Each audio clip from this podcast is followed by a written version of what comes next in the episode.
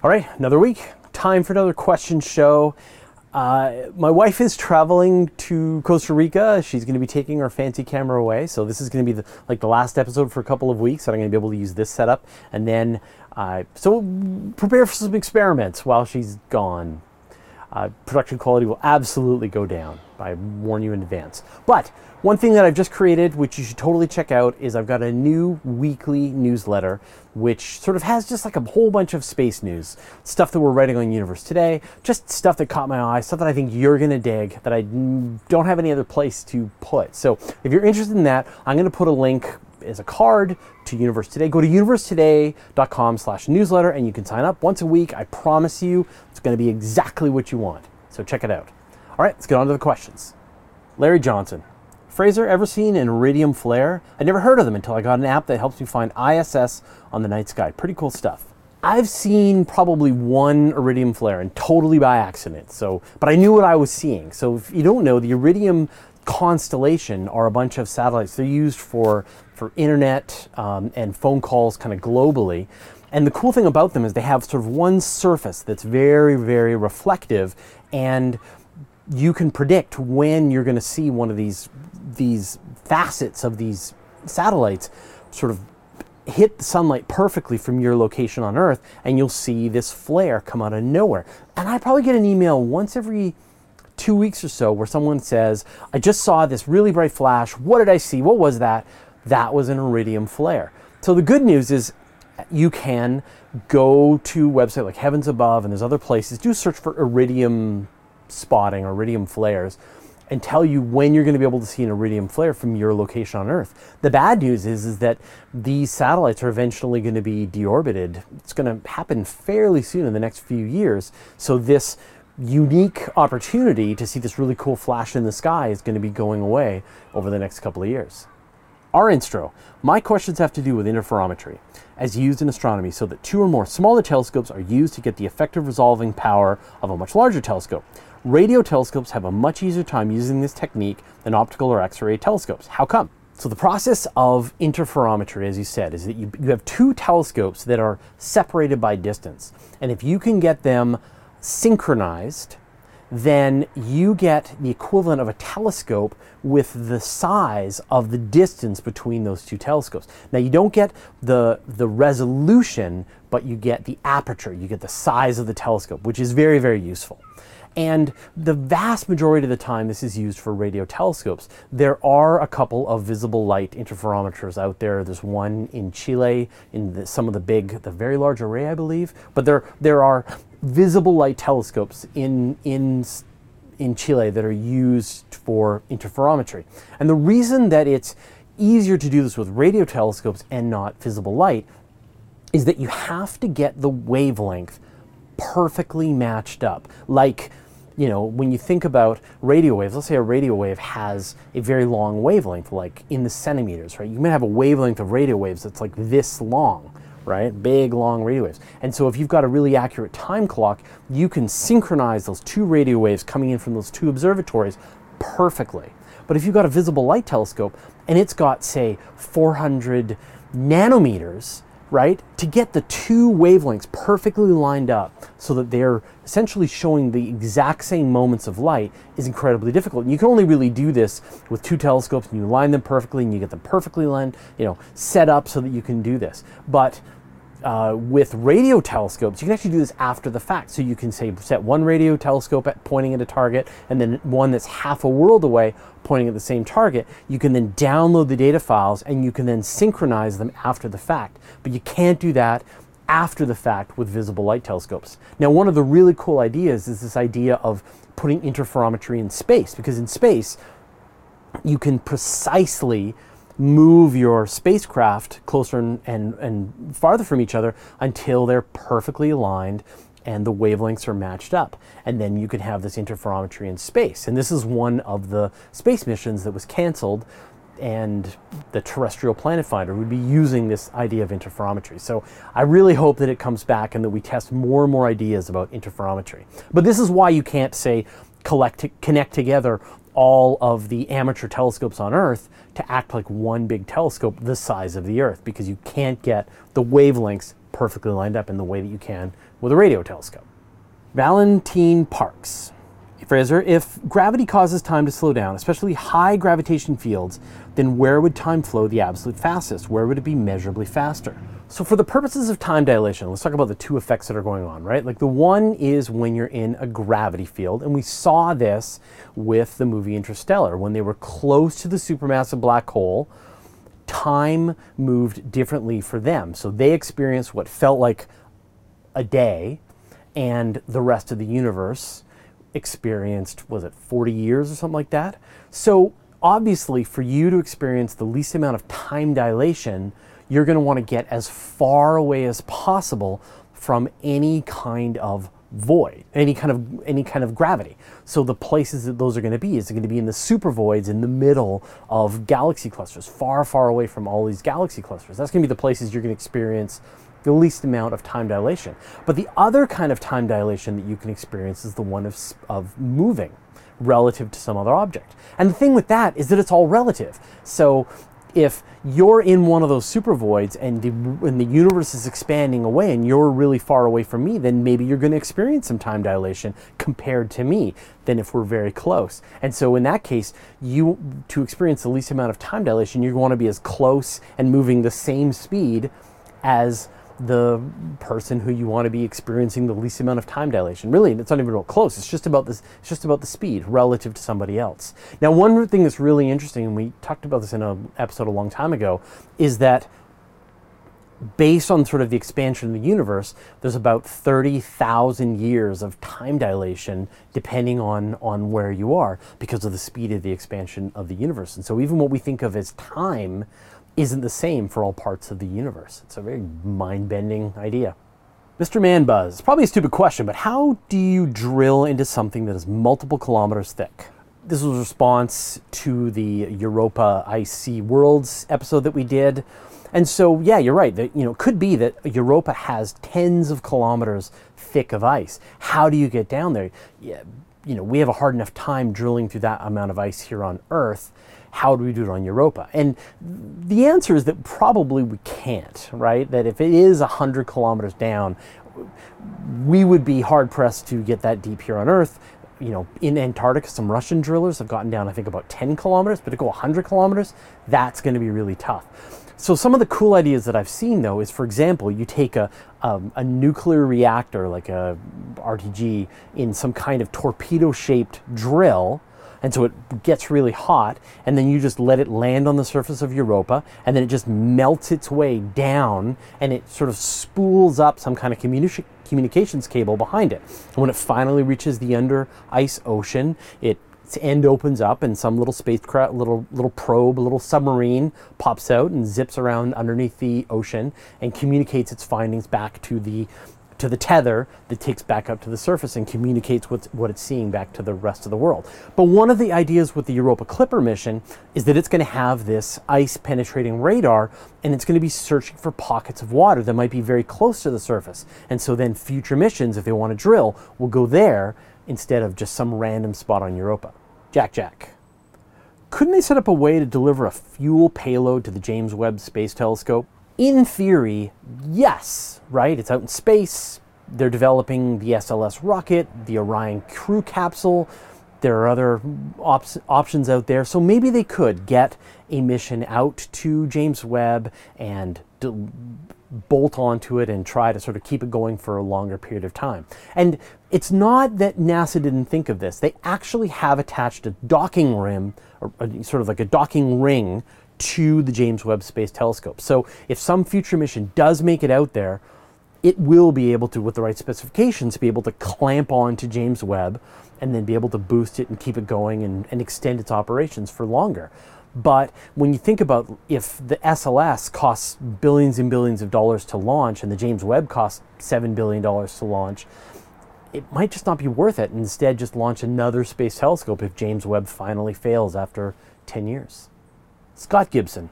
The Pentagon suggests you may be mistaken about there being non evidence of alien life in any event. Nice video, thanks. Yeah, after this round of videos came out for the Pentagon, I got a bunch of people saying, well, what do you think now? Do you believe in aliens now? I'm like, no, I don't believe in aliens, in, in that UFOs are aliens.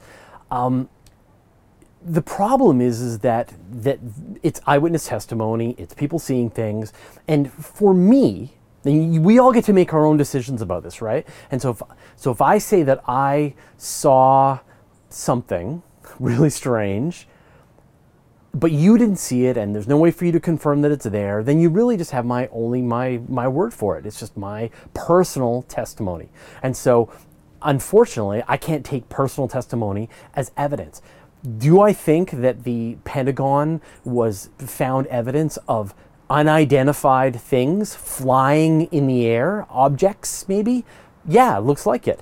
You know, it doesn't surprise me that the Pentagon has is trying to collect information about about perhaps what kind of secret aircraft some of their, um, you know, some other nations are working on, and they're going to be trying to watch out for them. Maybe there's some technology that they can take advantage of. But until there's some kind of corroborating evidence, it has to be unidentified, right? Unidentified flying object does not mean aliens. So I didn't see anything in the stuff that the Pentagon released that said, oh, it's aliens, right? In that it's got you know, they're using metals that can't be explained by anything on Earth, or you know, one of them landed and crews went inside and took pictures and interviewed the aliens, right? Like it's just right now, it's still just eyewitness evidence, and it's not enough to convince me that it's aliens.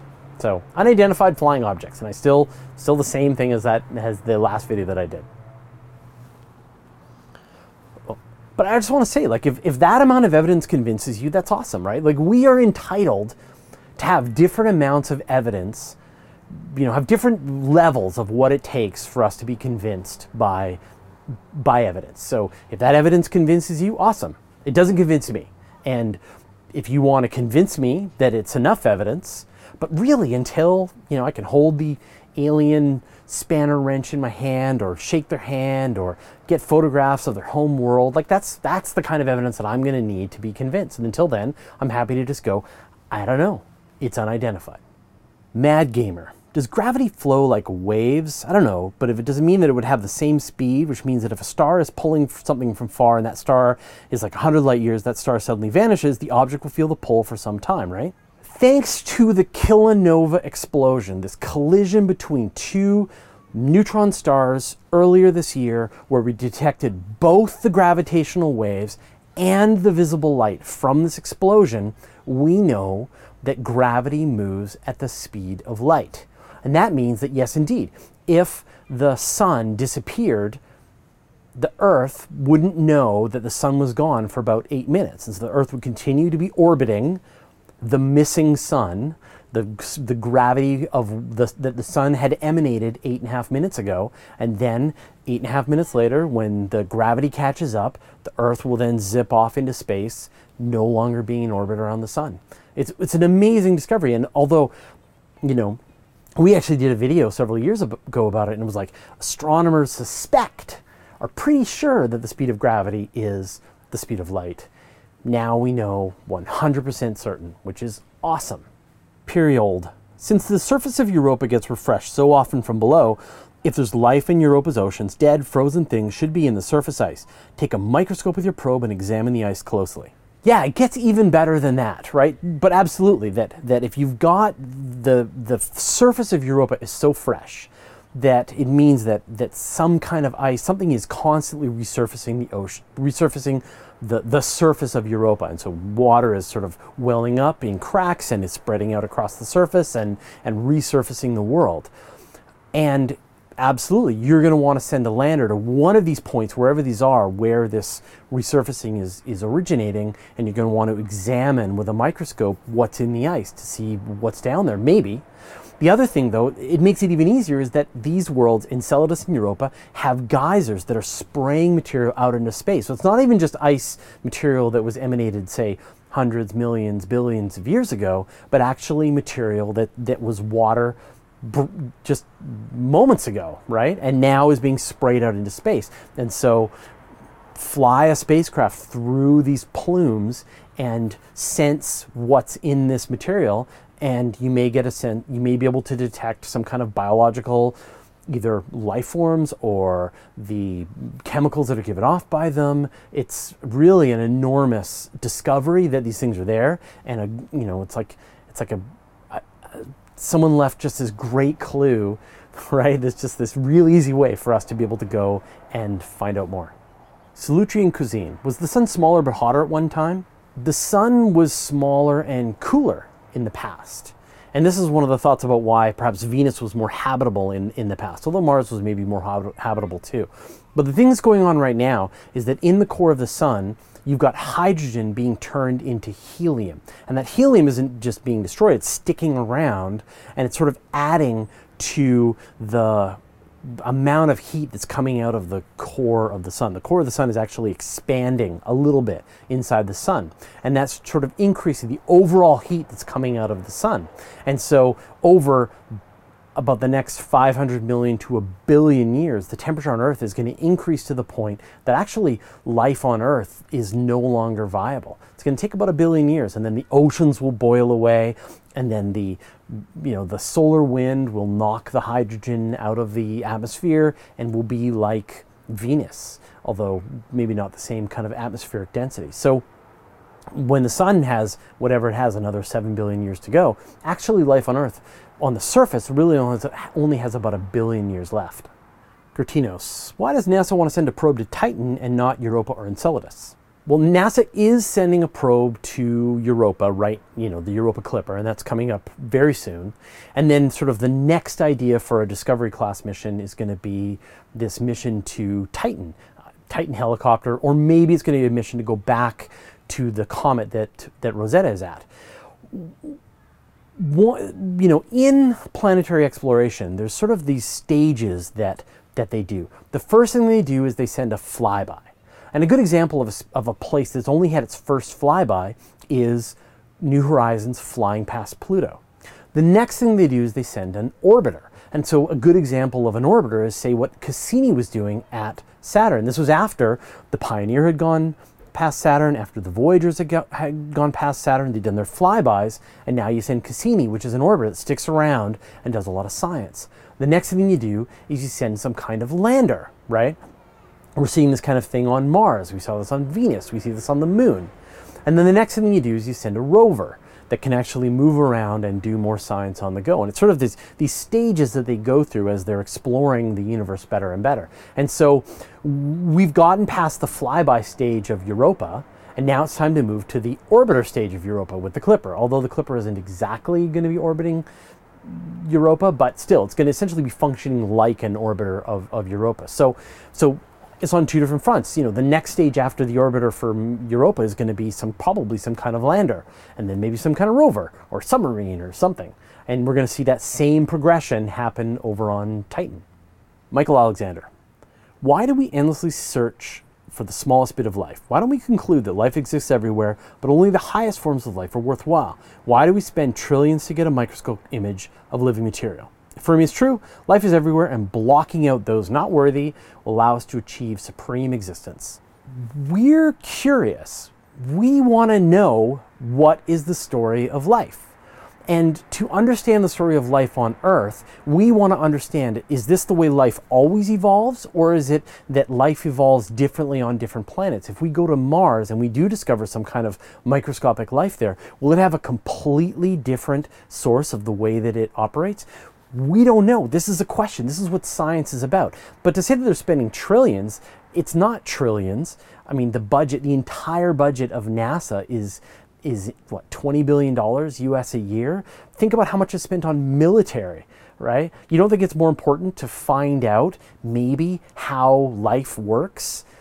I guess possibly the most important question that we can ask, right? How, how did how did we get here? How are we different? Is there life in the universe? And I don't want to just make any assumptions. I want to go and look. I want to find out the answers. I'm curious and I want to see how it all turns out. So I think that it's totally worth spending a fraction of the military budget to spend in trying to understand what I think is the most important question we can ask.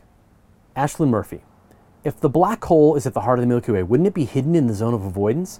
How do we know the orbits of the stars around it? The zone of avoidance is actually a fairly old term, and this was back in the day. There was this big cloud of gas and dust that obscured the center of the Milky Way, and it was this place where astronomers really couldn't see behind it and see behind the Milky Way.